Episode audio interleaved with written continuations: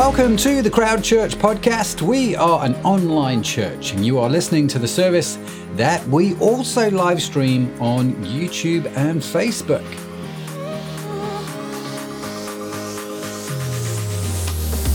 For more information about Crowd Church, please visit our website at www.crowd.church.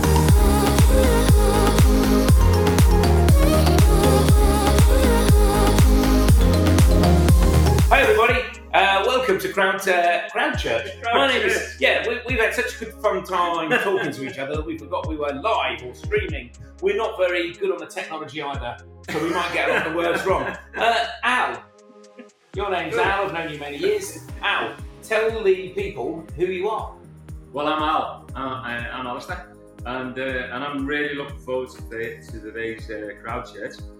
Uh, not only because uh, I'm sitting with our Phil you on, the- on the, uh, the City of Luxury, um, and we've got a talk from the fantastic Mr. Edmondson, who is an incredible man about men, which is I'm going to be honest, certainly my favourite subject. I know, and, because I have a real heart for um, seeing men uh, uh, live for their potential. Um, so today is a very exciting day uh, for me. Um, but I'm a dad, and uh, I'm married to Rach, who who actually does present periodically. Um, Crowd Church. She's a great woman. Um, and I, Do you have a job? I do. I do have a job. I'm a surgical practitioner in cardiac surgery.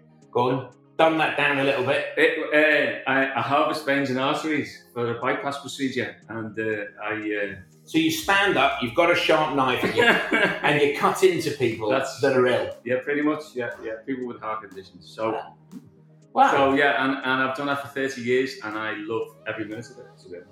fantastic. So uh, Fantastic. So, do you know what happens in Crowd Church? Do you know what's about to happen in a few minutes? uh, uh, yes, I do. then, because I'm meant to be telling people, but I, I want to know if you think you know. I think I know that we're going to go into uh, into into worship. Uh, are we not? No, you, you've already confused me. I think we're going. To, I think we're going to a talk first, and then I've got some notes here, and then uh, we're going to pray a little bit about Ukraine, and then we're going to have a worship, uh, some worship time, and then Conversation Street, where we want to talk and interact with you. So if you've got um, that thing called chat, type in any questions, any observations, anything you want to contribute to. So we are a little online community, if that makes sense. Um, and as Al has said, we are talking about men. And in fact, before we came on air, if that's the right phrase, um, we had a very quick debate, a very quick moment, and we decided that a few years ago, the idea of what is a man and what is a woman probably wouldn't have been a discussion, but now it's become part of certainly Western culture that that that, that thing that you knew, you know, are you male, are you female, was was was obvious, perhaps. I don't know if that's the right word. Whereas now it, it's not necessarily up for debate, but it's certainly something that's more nuanced and more complicated. I don't know if we're going to cover that. I think we might cover a few other things too. Yeah. Um, but anyway, thank you for uh, tuning in. Tuning in? Did you do that on the internet? on the internet. Thank you for switching on, logging on. Um, we're going to go now to. So, if you've got any conversation, chat it, put it in the chat. We're going to go now to Matt, who's going to be answering the question, and it's a big one. What does the Bible say about men? QVT.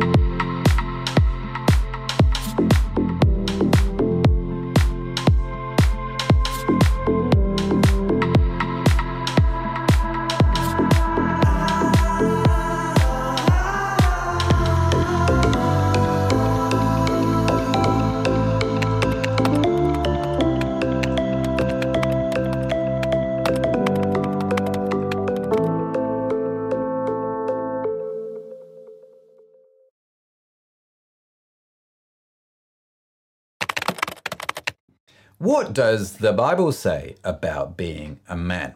Now, as a man, this is an important question to answer because there are so many conflicting views about what being a man is all about at the moment.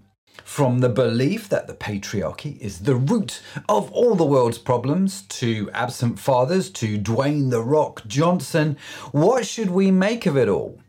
What is it what does it mean to be a man? Because it's one of the most confusing ideas in our current culture. So to take a few minutes and look at what the Bible has to say about this, well I think is going to be worth our while. So, question number one, an obvious question How do men differ from women according to the Bible? Now, let me just say, I want to reiterate at the start, right here at the beginning, that here at Crowd Church, we believe God did make us male and female, and in so doing, made us different. And there are differences, there are biological differences, some of which are entirely obvious. He created men for a reason and he created women for a reason. And I think that God celebrates that, and we should too. And it's okay to be different, but that difference between us does not result in different value or worth. We believe that men and women are created equal of equal value and of equal worth. Men are not superior to women, and women are not superior to men. When the Lord God formed us, we believe that He made it so that men and women do not differ in worth or value or contribution. Men are not the root of all the world's problems, and neither are women we believe that sin is the root of all problems and not gender. And to be honest, most of what we're going to talk about today, I think, applies equally to the sexes. But there are a few things that the Bible sings out, sings out, singles out for men. So, what does the Bible say about masculinity? So, Wild at Heart was a book released in 2001 and it has been a bestseller ever since and was based on the author's idea that men, especially Christian men, were pressured into becoming nice guys and therefore had lost their passion and adventure in life. Now, I don't know if you've heard of this book or even read it, but what fascinates me is not so much the content of the book but rather that a lot of men felt that there was a need for the book. Men had somehow lost their masculinity and needed someone to give them permission to embrace their identity as men. Men everywhere needed to rediscover their passion for this God life. Now, 96% of the reviews of this book are four stars and above. And let me tell you, knowing a little bit about Amazon, that's a lot of positive reviews. Yet, as you read through the negative ones, it becomes apparent that most of them have been added recently, rather than when the book first came out 20 years ago. And you have to ask the question why? Well, it seems in the modern times, it's no longer valid to use gender to explain why you may like or dislike certain things. One reviewer of the book wrote, There are many opinions on how we, or men, should behave. Or more recently, that we do not behave as men have in the past. So, being a man, even in the church, is being challenged again. And if you want to know my honest opinion on all of this, I don't think it's necessarily a bad thing, nor is it necessarily a good thing. I do think it's good to challenge ideas and norms and stereotypes. But that's not always brilliant, is it? So, what does the Bible say about the role of a man? So, over the years, I have used the phrase man up. I've told people on many occasions to man up, but I've realized in recent times that this phrase well, it's not always that helpful, and it can have all kinds of connotations uh, attached to it that are definitely not helpful for men. It's a phrase I'm trying to use in a much more measured way, let's just put it that way, because one of our stereotypes of men is that we bottle things up and we don't show weakness. And I think, well, I think that's wrong. This is not manning up. But the Bible talks about this in a really interesting way. In the book of Corinthians, Paul, the Apostle Paul, wrote this Be watchful, stand firm in the faith, act like men, be strong. So the Bible tells us to act like men. But what does that mean? Is this, in effect, the Bible telling me to man up? So, what I want to do is draw out some of the traits of what it means to act like men according to the Bible. And to do that, I'm going to zoom in uh, on some verses from the New Testament, also written by Paul, specifically 1 Timothy 3, uh, verses 1 through 7, and the book of Titus, chapter 1, verses 5 through 9. Uh, you can read these at your leisure. There's, a long portion of scripture that I didn't want to go through uh, word by word in the live stream, but we'll put it in the notes. And in these two portions of scripture, the Apostle Paul gives his readers advice on what to look for in men that want to become leaders. What are some of the characteristics that he is looking for in men, in good men? in God men. So, before we get into Paul's 19 tips to becoming the ultimate male, let me tell you what it doesn't say, because this is also important. And I do want you to listen to this list uh, sorry, I don't want you to listen to this list with some kind of bias in your heads, right? It doesn't say, for example, that men are to rule over women, to be crazy aggressive, to bury our heads in the sand, to believe that emotions are a sign of weakness, or to have an interest in sports and lift weights. No. That's not biblical masculinity. So, what do you think should be on this list? What does the Bible say is a good man? Well, Gene Getz wrote a book called The Measure of the Man that looked at these two scriptures in depth, and he summarized them as this Number one, a man should be above reproach, a man of good reputation and unquestionable integrity, the husband of one wife who is morally pure, temperate, balanced in words and actions, prudent, wise and humble. Number five, respectful, be a good role model. Number six, hospitable unselfish and generous. Number seven, able to teach, communicate sensitively in a non threatening and non defensive manner. Number eight, not addicted to wine, not addicted, in fact, to any substance. Number nine, uh, not self willed, not self centered or controlling. Number 10, not quick tempered, void of anger that becomes sinful. Number 11, not pugnacious, which is a great word, uh, not abusive. Uh, number 12, gentle, be sensitive, loving, and kind. Number 13, peaceable, non argumentative, and non divisive. Take note, modern man, not divisive. Uh, number 14, free from the love of money, i.e., non materialistic. Uh, number 15, manages his own household well. That's not easy to say. Uh, manages his own household well, is a good husband and a good father. Number 16, loving what is good, pursues godly activities. Number 17, just, which means wise, discerning, non prejudice, and fair. Number 18, devout, holy, devoted to God. Number 19, self controlled. okay, disciplined. Well, that's for me an interesting list, right? And men. This list, as I said, is going to be on our website. You can get this list in the notes on the website, so make sure you get a copy of it and review it regularly, right?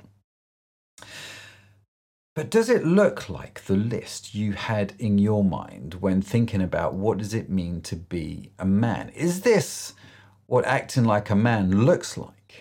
And ladies, let me tell you, you are not excused from these list of characteristics. You cannot abdicate your responsibility to the men uh, in the world. I'm sorry about that, but you can't. That said, in this talk, I am addressing men specifically uh, because I think we, as men, we need to bring some biblical balance back to masculinity. And for me, this is a great starting place. And as a man that's been around for a few years, men need to measure themselves against this list as a starting position, right? Now, I would love to unpack each of these characteristics for the next 19 weeks because that's the kind of thing that I'd like to do. Uh, but I will have to save that for another time. So let's jump into just a few of them. The first one, the, right at the very beginning of the list, Paul said you should be above reproach, a man of good reputation, unquestionable integrity. So, acting like men means being above reproach, which is an old fashioned word that I don't think we use much these days. I, I can't say as I've ever used it in ordinary conversation. Uh, some translations use the word blameless. This doesn't mean that we have to be perfect, because men are far from being perfect, let's be real. But we should have what they call an unquestionable integrity. Paul talks about how a man of God should have a good reputation. So, for example, when the early church faced a significant problem, uh, the apostles said this in Acts chapter 6. They said, Let's seek out from among you seven men of good reputation. You see, they were looking for men with a good reputation to solve a critical problem. Now, a man of good reputation is spoken well of by those around him, especially his family and those that truly know him. And the Bible places a large emphasis on being men of good reputation. But the thing about reputation is that it takes a long time to build, but a moment to destroy. Reputation is a long term investment into your character, which is all about making difficult decisions in difficult times. It is not the most straightforward thing to develop, and you can't buy this on Amazon, can you? You can't apply for it and get a scholarship at your local university. Reputation is forged over time, and it's worth doing. You see, because it's biblical to be a man who is above reproach, a man who has unquestionable integrity, a man of good reputation. Now, I don't know about you, but I find this deeply challenging and, if I'm honest, slightly uncomfortable because when you think it through, it's asking a lot of you. The second one I wanted to draw out on this list was this idea that men needed to be hospitable unselfish and generous. Hospitable. That's interesting, isn't it? It's not something that I would expect to be on the list, if I'm honest with you. It wouldn't be on my blog post 19 Steps to Becoming the Ultimate Man, that's for sure. Be hospitable. Welcome people into your home, into your community, into your tribe. And it's not just about being hospitable to your close family and friends. This is about being hospitable to the stranger too. Now, historically, the church actually has been pretty good at being hospitable. But if I can push a little bit here, it's usually because of our amazing wives rather than ourselves, men, isn't it? Being hospitable, be kind, be generous, and welcoming to people, even people you don't know. And this is more than just a meal. Often it's about being willing to be inconvenienced for the sake of others. When Paul wrote this list of characteristics that men should aim for, he wrote to people who mainly lived in one room houses. And if they did have two rooms, the second room was actually a guest room so that they could be hospitable. Think about that. How much of their homes was devoted to hospitality? So you can see for these people living 2,000 years ago that this was a massive inconvenience, right? Especially if you only had one room to live in. Now, I'm in the UK. On average, in the UK home, there are 5.2 rooms. 5.2 rooms. I don't know who measures this, but apparently that's a true statistic. But despite having copious amounts more space, we are significantly less hospitable. The bigger our houses get, the bigger the walls get around them. And again, I find this deeply challenging and slightly uncomfortable, if I'm honest. I'd much rather someone tell me that I should learn how to fire a bow and arrow to be a man of God, but the Bible doesn't say that. It talks about being hospitable. Be of good reputation, be hospitable. And then Paul talks about men needing to be just. oh my just, wise, discerning, not prejudiced, and fair. I think this is so countercultural at the moment. Culture currently is not just, especially because people find it impossible to take responsibility. They only own up if they get caught out or if it is made public.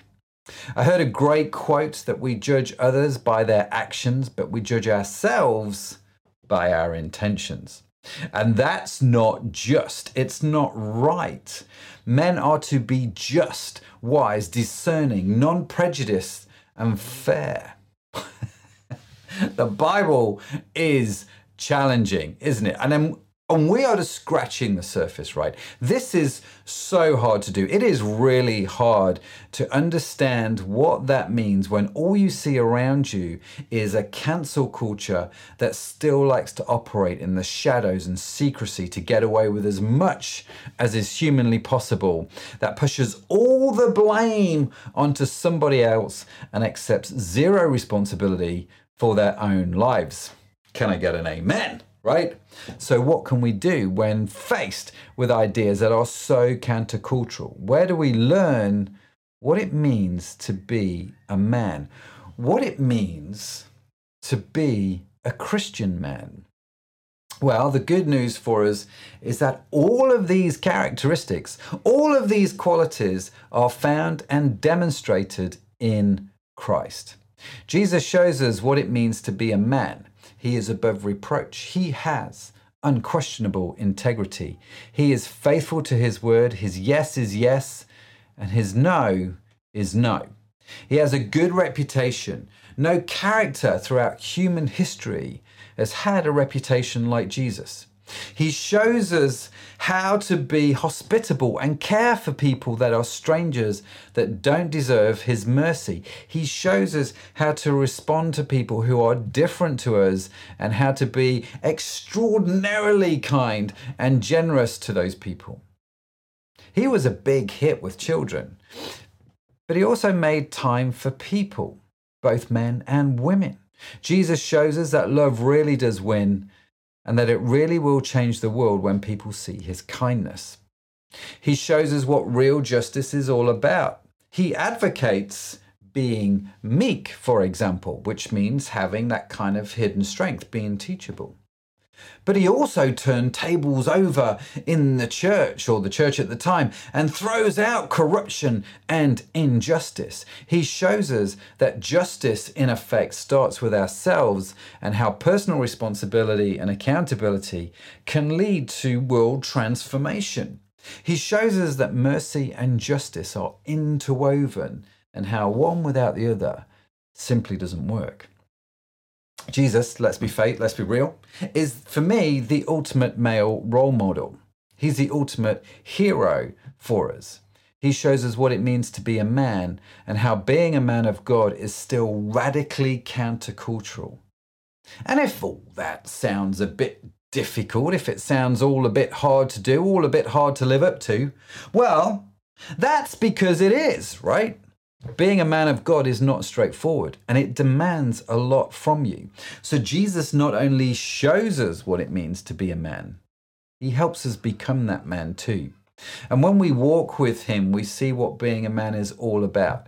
And through his Holy Spirit, he transforms us into God men as long as we stay humble before him, listen to him, and obey what he tells us to do. Paul wrote this when writing to uh, a young lad called Timothy. He said, All scripture, the Bible basically, is given by inspiration of God and is profitable for doctrine, for reproof, for correction, for instruction in righteousness, that the man of God may be complete, thoroughly equipped for every good work. You see, God is all about making us whole and complete. He's about equipping us, which is it's amazing, really. That's the gospel. He's not left us alone, which I think is brilliant. Personally, being a being a Christian man then is all about recognizing that it is a high calling, that you cannot do it apart from Him, so you receive His help, His grace, and you receive His grace sometimes willingly and happy sometimes begrudgingly. but I tell you what, my experience that this is this, the right, that this is the most extraordinary and exciting journey to be on. It is one heck of an adventure, let me tell you. So, going back to what Paul said to the Corinthian church, he said, Be watchful, stand firm in the faith, act like men, be strong. Act like men. This idea has hopefully become a little bit clearer. But notice the context in which Paul wrote this being watchful, standing firm in the faith, being strong. These all talk about the ability to stand for the long term. And that is critical. To become a man of God is intentional, but it is also a long term investment. It is about daily choices that happen over the years. So thank God for his grace when we miss it and he gets us back on track. Now I don't like I don't know about you. That to me sounds something worth devoting my life to. I won't be perfect. I am going to mess up, but Jesus can handle my failures. It's my inaction that he struggles with. So I'm going to keep going, working on this because it is so worth it. Jesus, would you help us all to become men of God? Wow, lots to think about there, Al. uh, well, I hope you enjoyed that. I know we did, and we're going to talk about it later. Yeah. Whether you are a man, whether you identify as a man, whether you're a woman, you probably know some men, and I hope you're going to get a lot out of this. If you've got comments, we're going to have a chat about it in a bit. First, Al, can you pray for particularly the situation in Ukraine? But can you? You're a good prayer. You pray, mate. it's interesting, isn't it? So many, so many points of coverage there. Uh, but one of the most important things for us as Christian men and women, to be honest, is, is our prayer life. And uh, we're going to take a little opportunity just to sort of to start to pray for the Ukraine. Um, obviously, there's atrocities going on that we can't even imagine. Um, so we're just going to pause um, and uh, just slow down a little. And I'm just gonna I'm just gonna lift up the nation of the Ukraine to to God and just ask for your sense of presence and peace to flow into the churches and into the into the places of gathering within that within that nation and to flow in to all the places of pain. And that, that, that we believe in the power of prayer lord that you can begin to heal and not just um, when things the dust has settled and, and the war is over but you can begin to intervene now and i just pray for that intervention i pray for that intervention that the, the soldiers uh, particularly from Russia, would come to their senses and realize that they are fighting their brothers and sisters. The, the people would realize that the, the futility of, uh, of war. And I just want to pray that for your, for your speedy end to this conflict. We do believe in the power of prayer and we know that prayer changes lives and changes situations. And we just pray for your intervention into the Ukraine. We just ask this in your holy and precious name, Lord. Amen. Amen. Amen. Thanks, Al. Brilliant. Okay, we're just going to go into a time of worship now, and we're going to have the uh, the, the song is "Grace Alone." Uh, you okay to press that for us, IT people?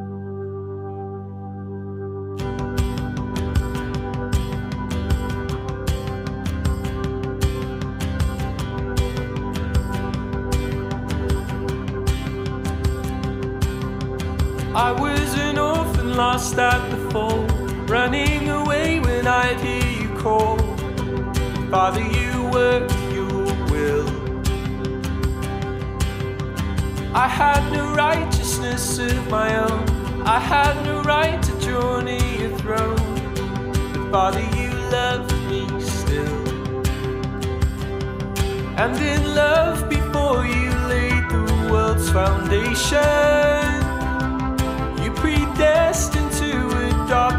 as your own. You have raised me up so high above my station.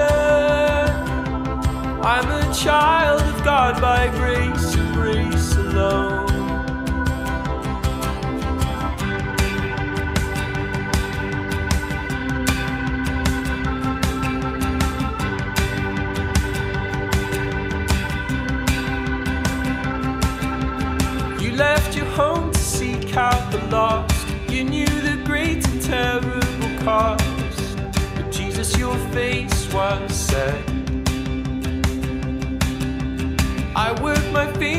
Down to the bone.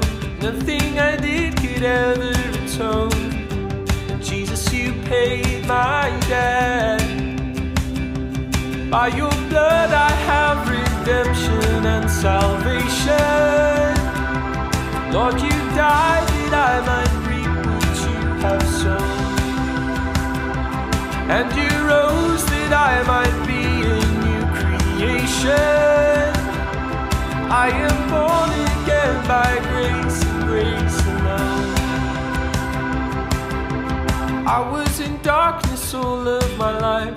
I never knew the day from the night. Spirit, you made me see.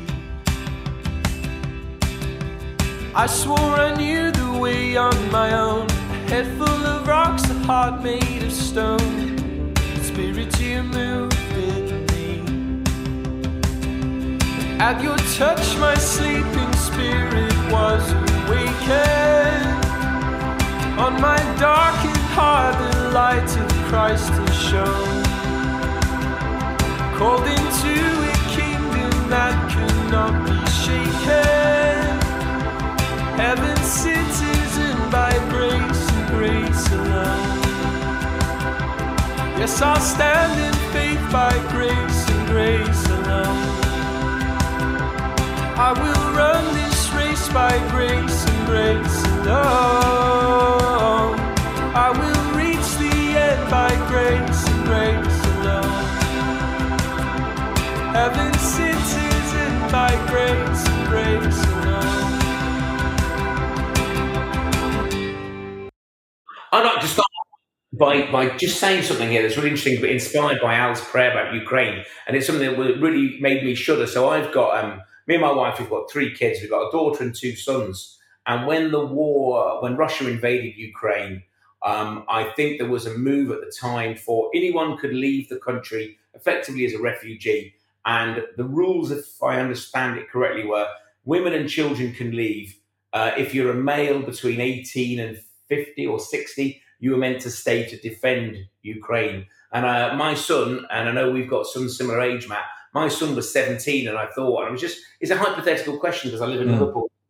But I remember thinking to my, you know, saying to my wife, if we were in Ukraine now, I would say, you take the kids and you go now. And it, it's an odd thing to say, it makes me quite emotional to think, Mm. I will stay, get get the boys out Yeah. because, which is silly, isn't it? Because, you know, think, well, my daughter's very valuable to me as well, but Jamie's nearly 18. I want him gone before he can fight, which might sound cowardly. It might sound like, no, you should stay and be a man and defend your country. But purely selfishly, uh, I was like, no, I, I, I would want to save my children and I'd want to save my own family. And it just, I don't know where I'm going with that, but in your prayer inspired me. It reminded me of those words of Mm. we we we expect men to behave in very much a certain way, and we understand that people like Putin are aggressors. But does that mean that all men have to be defenders as well? Um, I don't know where that's going. I'm terribly sorry that I haven't got. A yeah, great, great talk though, Matt. Thanks for that. We, we, yeah, we were spinning off it. Al, I'll, I'll, I'll ask you something now, but I can't think of a question. Go on. Uh, well, just as a springboard off that, I think I think one of one of the interesting um, thoughts that kept going through my mind as you were doing your talk, and as we were listening and we were interacting with each other, is this is an enormous subject, yeah, it is.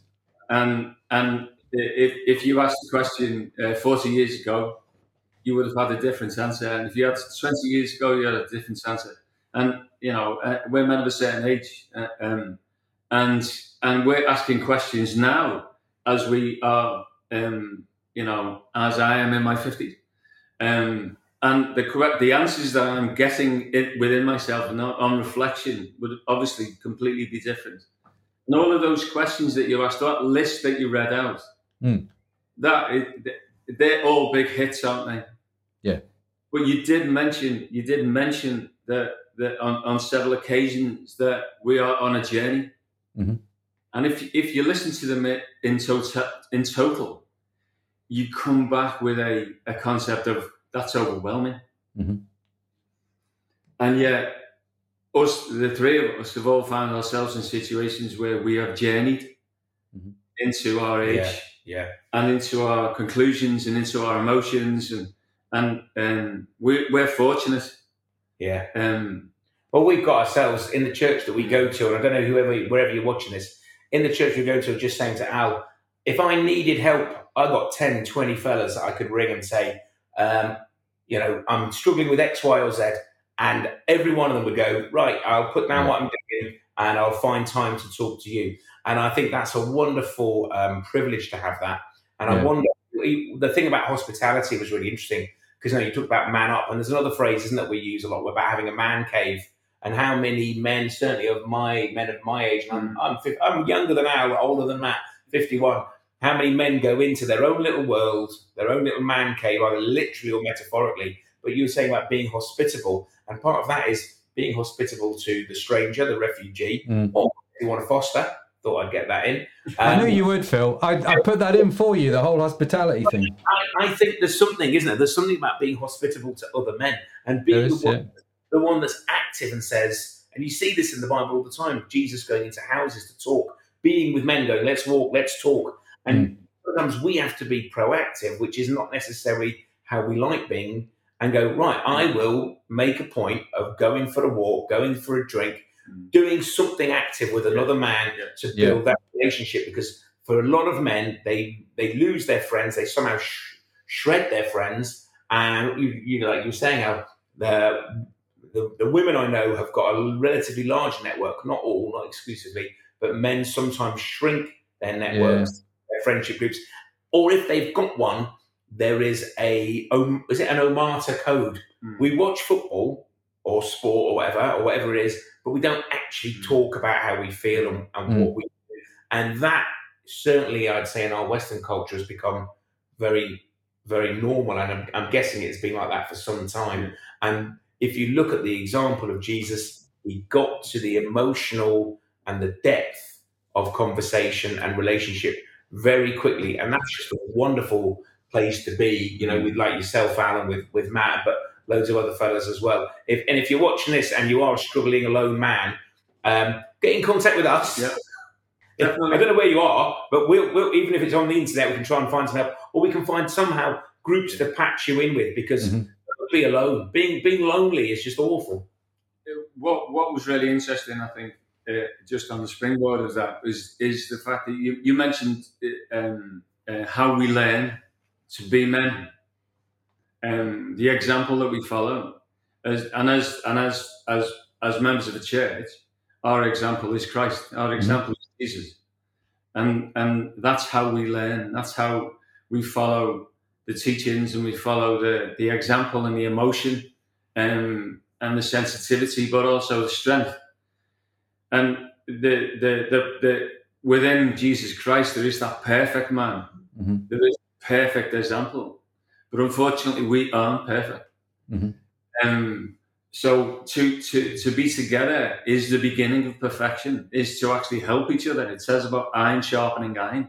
Mm. To be vulnerable, to be understanding, and if people have had an absent father or have had a, an abusive relationship with their, their male role model, then that's the, how they perceive God. Yeah. And that's what God is. And that's, that's not, God was, i- i- is, is, has never been that. You know, and we're very fortunate in the fact that we've been able to process together Yeah.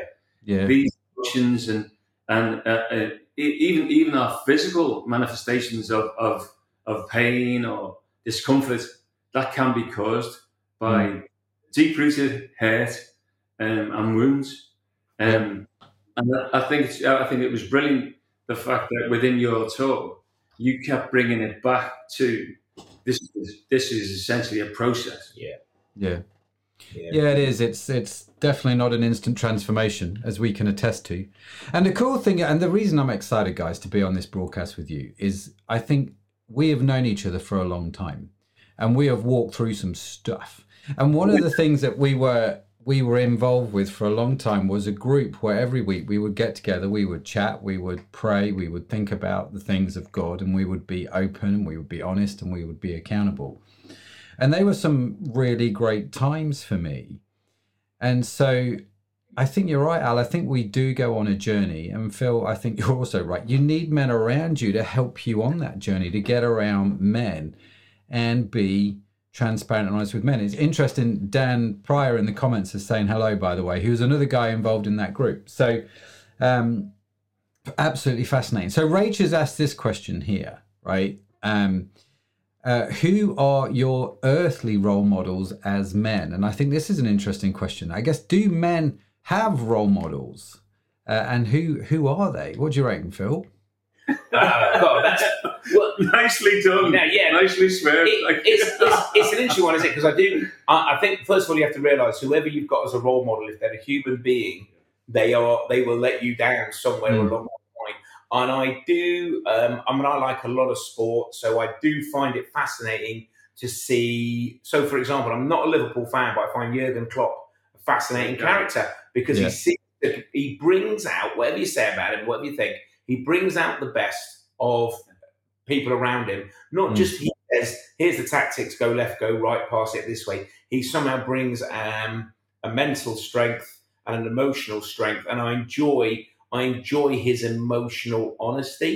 Mm. Um, I enjoy when he's being interviewed that you can see him being up, excited. You can see him Yeah. going, "Oh, as good as I wanted." But he does seem to take it. Uh, whilst he wants to win, he does seem to go, "This, this is important. It's not vital. Hmm. It's not vital." And and my, the first verse when I became a Christian, the first verse I ever learned in the Bible is also the shortest, which is why it's a great one to learn. Which is Jesus wept. yeah. Jesus wept. So Jesus burst into tears, as far as I can tell. You know, his friend had died, and he went, "Oh," and he cried. I remember, and I remember getting very clear, like, "Hang on a minute, this guy has emotions." Yeah. yeah. And I think a role model for me has to have emotions, and it's quite okay to to show them. In fact, you should show them. You should be in touch with your emotions. There is no strength whatsoever in suppressing Mm. how you actually feel, and you are allowed.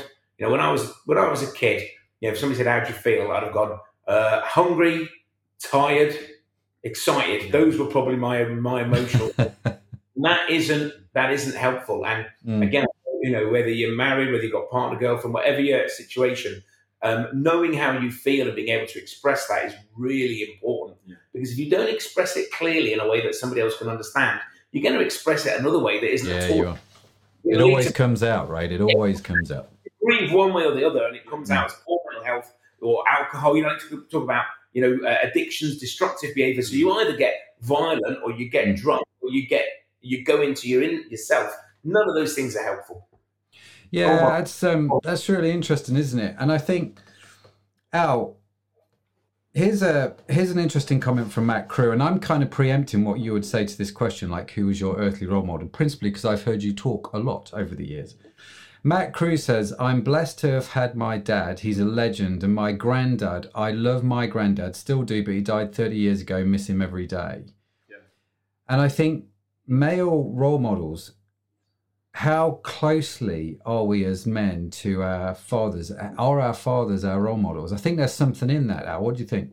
Well, I think I think that's an I think that's an, a, an enormous plus to be honest to have a positive male role model. I was very blessed uh, to have a very um, a very strong man, uh, a, a, real, a male role model in my, my dad and also my grandfather.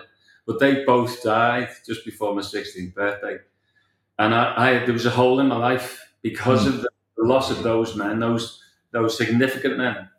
And I was very fortunate in the fact that I was brought up in a, um, a closed church, and and other men took place, took just stood in the gap, and asked me how I was doing, uh, were genuinely concerned and and and genuinely affectionately to affectionate towards me, and and uh, wanted to see me succeed, and that gave me an opportunity to actually see that, the even though I'd lost my earthly father and my earthly grandfather. I had a heavenly father and an example from other men that within that community.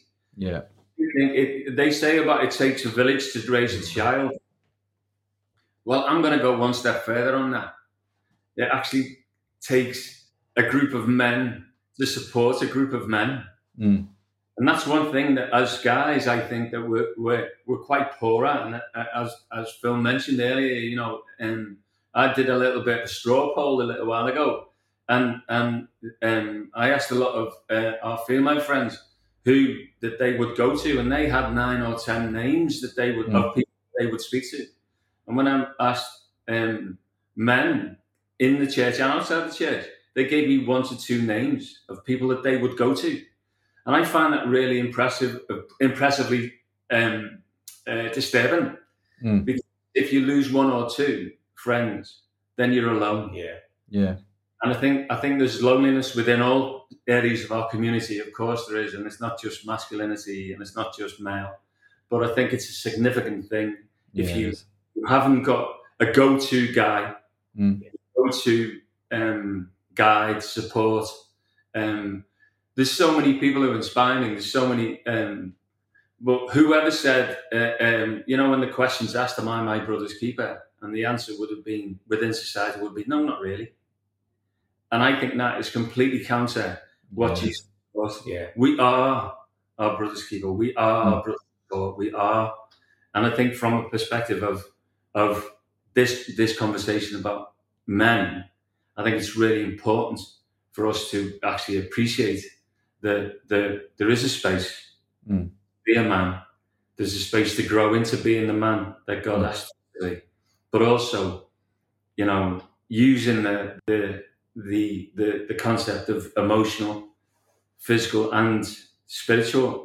All of these men, all of these aspects of our character Mm. are these things that we need to work on Yeah. and we need support to work on Yeah. because we all have gaps. We all have.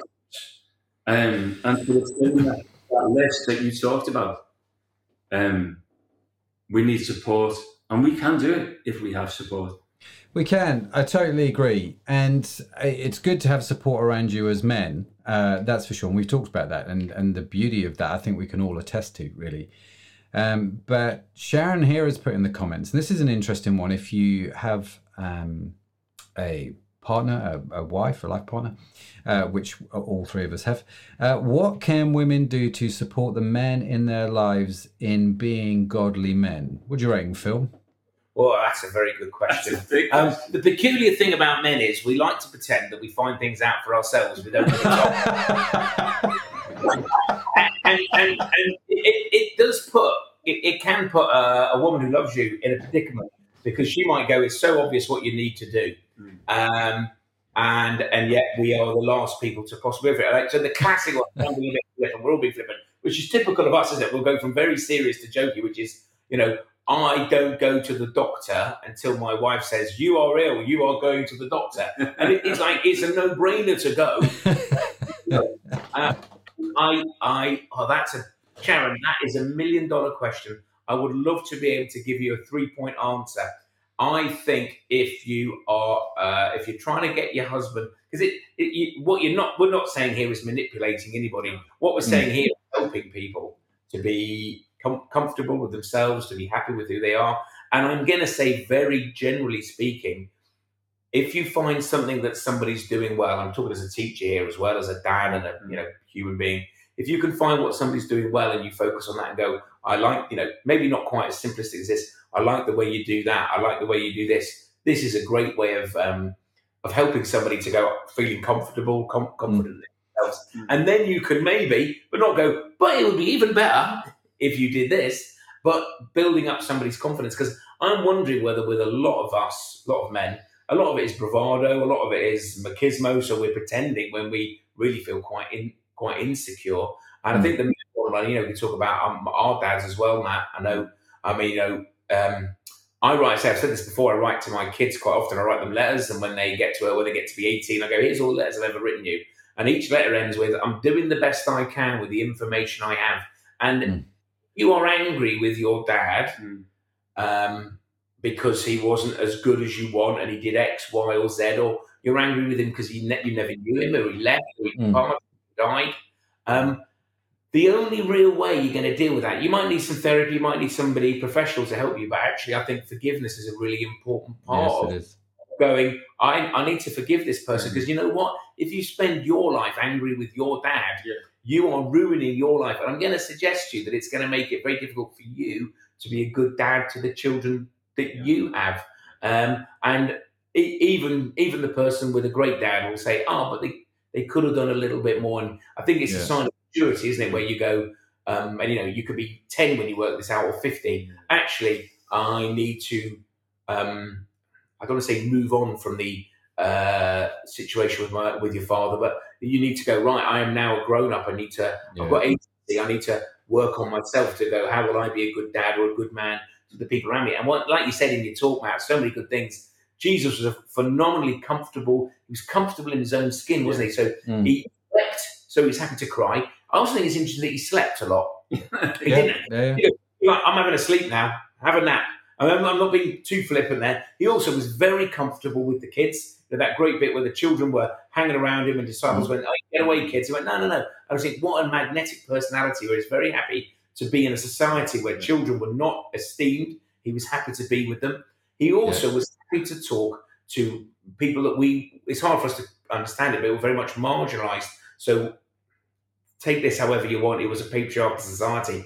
He talked to women, and for a Mm. man to talk to women and treat them with respect, particularly foreign women. Yeah. I'm thinking Mm. there's a very good story about the Samaritan woman. So Samaritans were not liked by Jewish people. Jewish people didn't like Samaritans. Jesus spent time talking to this woman. Mm. Um, it was at a well, so in a communal place, and you're thinking that's a remarkably ma- a remarkable man who's very comfortable with who he is, who will Yeah. talk to anyone. And you know, you mentioned hospit- hospitable, and he, his reputation was amazing. But he also was prepared to risk it, I guess, to talk to people. Yeah. Society would have gone, Yeah. "You don't want to talk to them; they're wrong uns." Um, Yeah. I've no idea what the question was. Oh, it was Sharon's question. Um, yeah, it's a great question, Sharon. I think I think you, it, you, being positive has more impact and encouraging on somebody than negative. Telling people what they can't do and what they're not good at never helps or rarely helps. It's trying Yeah. to find what's good. And um, yeah, it's a good question. Anyone else know the answer? I, I, uh, just as an aside, I think, I think when you're in a, um, a maturing relationship, uh, I think communication is key. Um, and uh, that was always the example that we've been given. Uh, sometimes, uh, um, as uh, um, Pastor David Conley used to say, you ask the last question first. And I always think that that was a really, really wise thing to say Mm. because sometimes um, the last thing that I want to say to my wife is the, probably the first thing I should say. And the conversation that we have off that, um, I, I would suggest over the years, and, uh, uh, and uh, I hope Rachel would back me up on this, is our responses to each other have matured Mm. over, um, over the decades that we've been married, the two decades almost that we've been married. Um, I think I'll be getting trouble if that's wrong. no, no. Rachel's written that she loves you in the comments. You're safe, bro. You're safe. Oh, there Keep going. all the detail. Um, but I, but I definitely think that, that there is a um, there's an element of en- encouragement and mutual respect. Yeah. Um, and and interestingly, I was reading somewhere that um, the the in the Beatitudes when when the word meek was used, it referred to to a soldier who was able to keep their sword sheathed. And I found I found that really interesting when I read that because I've never read that before. Mm. And somebody can tell me if that's right or wrong.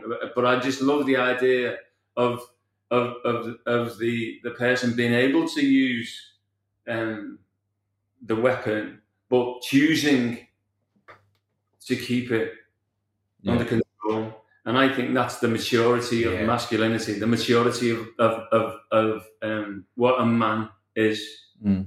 Um, somebody who can choose Mm. and and uh, as as Phil was saying, I think it's really, really, really important to actually sort of to look at how culturally men are perceived, and um, and seriously that that call that if you do need help um, as a man, if you do need somebody to talk to, and, and, and it's a big talk, then obviously it is important Yeah. but but there are so many uh, ways to to start that conversation Yeah.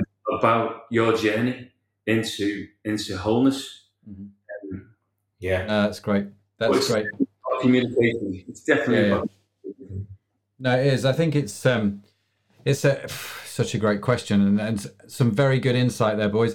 Listen, I'm aware of time, so I'm going to ask the impossible of you both, right? and and that is to keep your answers to 30 seconds.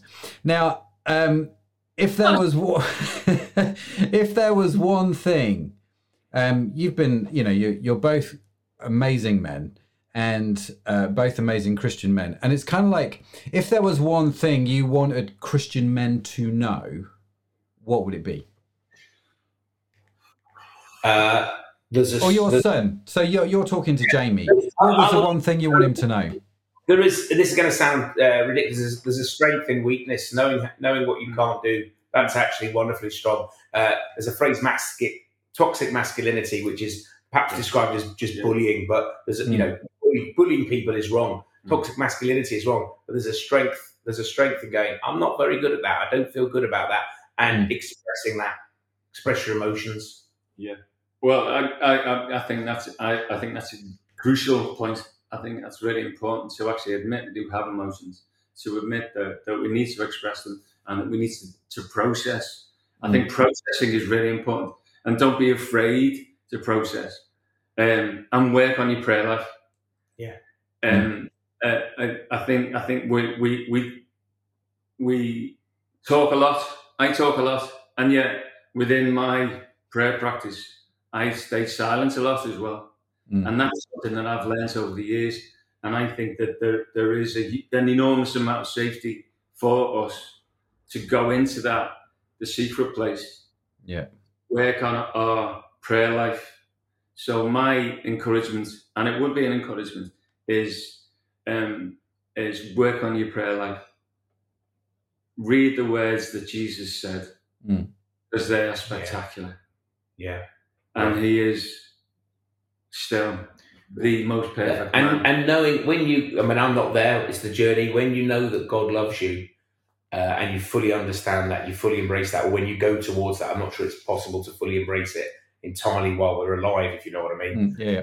You, you actually have a sense of self a sense of security Mhm. a sense of confidence that means you don't need to metaphorically or literally pull your, your sword Yeah. you're like you Yeah. don't need you know bullies and aggressive people are hurting people Yes. it doesn't excuse what they're doing, but when you are comfortable with who you are uh, and, and you know you are loved, it's like other people are less of a threat. And when we see everybody around us as a threat, then then it's it's wonderful. We can be hospitable. We can be who God made us to be. And you look at Jesus with the the women I've mentioned, the children, but the other men he was able to talk to, very powerful people Mm. and people who were very marginalized. And he treated everybody the same because Jesus was absolutely comfortable and content with who he was because he knew uh, who God had made him to be. Um, Very yeah. good. Very Richard- good. Just as an aside, Richard Rohr used to say, "You either transform it or you transmit it," and and I would encourage anybody who's watching this that Jesus can transform Yeah. Mm. anything that is going on in your life, any pain, any wound, and then you won't transmit it. Mm. And I think that is, a, I think that's a real take-home message for for um, us all, really. Yeah. Um, Very Yeah. good. Transform or transmit. And I guess, um, I guess to, to add to that, I think when you're transformed by God, you transmit the love of God. And, Amen. and that's a much better thing to, to do. So, gentlemen, honestly, I have thoroughly enjoyed this conversation street and, and having you guys on crowd. We should definitely do this again uh, and talk about talk about more stuff like this. Yeah, brilliant. It's be been great. absolutely fantastic. So next week, uh, do either of you know what's happening next week? I don't think I've told either of you, so I guess not. Crowd Church is happening next week. Say again. Crowd Church is happening next week. yeah, crowd is happening next week, and Sharon is doing the talk. What does the Bible say about anger? Um, is it a sin to be angry? What does happen? We talked about Jesus getting angry, for example, today. Yeah. All that's coming up next week. So we're going to talk about anger. Uh, I will be hosting with the beautiful and talented Mim Moorcroft. She's going to be joining me next week, which I'm really looking forward to. I think it's Mim. I'm saying that. I'm fairly sure it is. Uh, but yes, we have got Crowd Church coming uh, next week. So do like and subscribe uh, to Crowd Church, and you will get notified when all things are happening. I'm going to put the website on the screen. You can reach out to us on any of the issues that we've talked about tonight uh, through the website crowd.church. You can reach us on social media at Crowd Church, with the exception of Twitter, certainly Facebook and Instagram. You can, and if you go to our website, there's also a WhatsApp number on there. You can reach us to on, and we would love to pray for you, hear from you, help you any way we can, gentlemen. It has been, to quote Keanu Reeves from the movie Replacements, it has been an honour to share the battlefield with you both.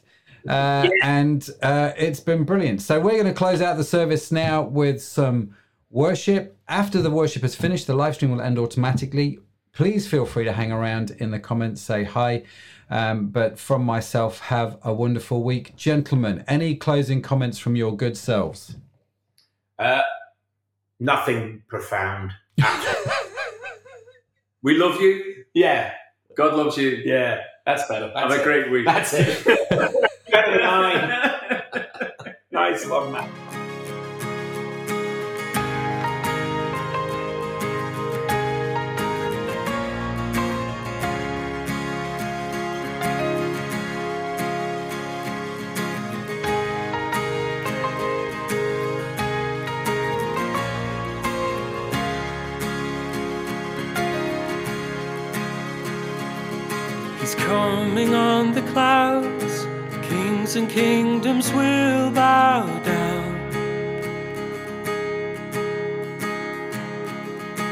Every chain will break as broken hearts declare his praise.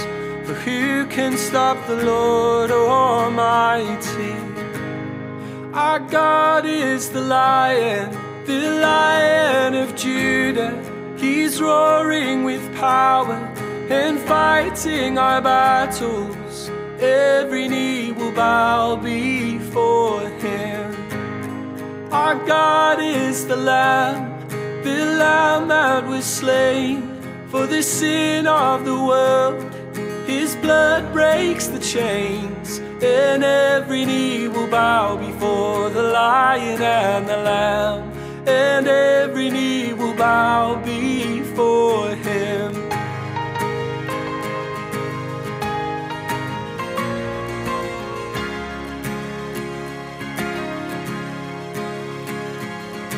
Open up the gates, make way before the King of Kings.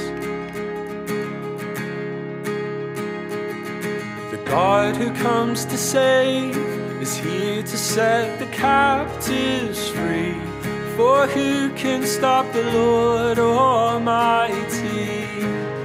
Our God is the lion, the lion of Judah. He's roaring with power and fighting our battles. Every knee will bow before him. Our God is the Lamb, the Lamb that was slain for the sin of the world. His blood breaks the chains, and every knee will bow before the Lion and the Lamb. Oh, every knee bow before Him.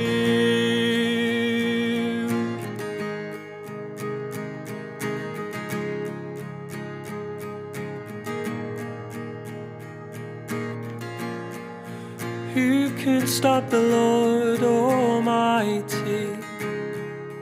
Who can stop the Lord Almighty? Who can stop the Lord Almighty? Can stop the Lord Almighty? Who can stop the Lord Almighty? Who can stop the Lord Almighty? Who can stop the Lord Almighty? Who can stop the Lord? Our God is the lion, lion of Judah, he is roaring with power and fighting our battles. Every knee will bow before him. Our God is the Lamb, the Lamb that was slain for the sin of the world. His blood breaks the chains, and every knee will bow before the Lion and the Lamb. Oh, every knee will bow before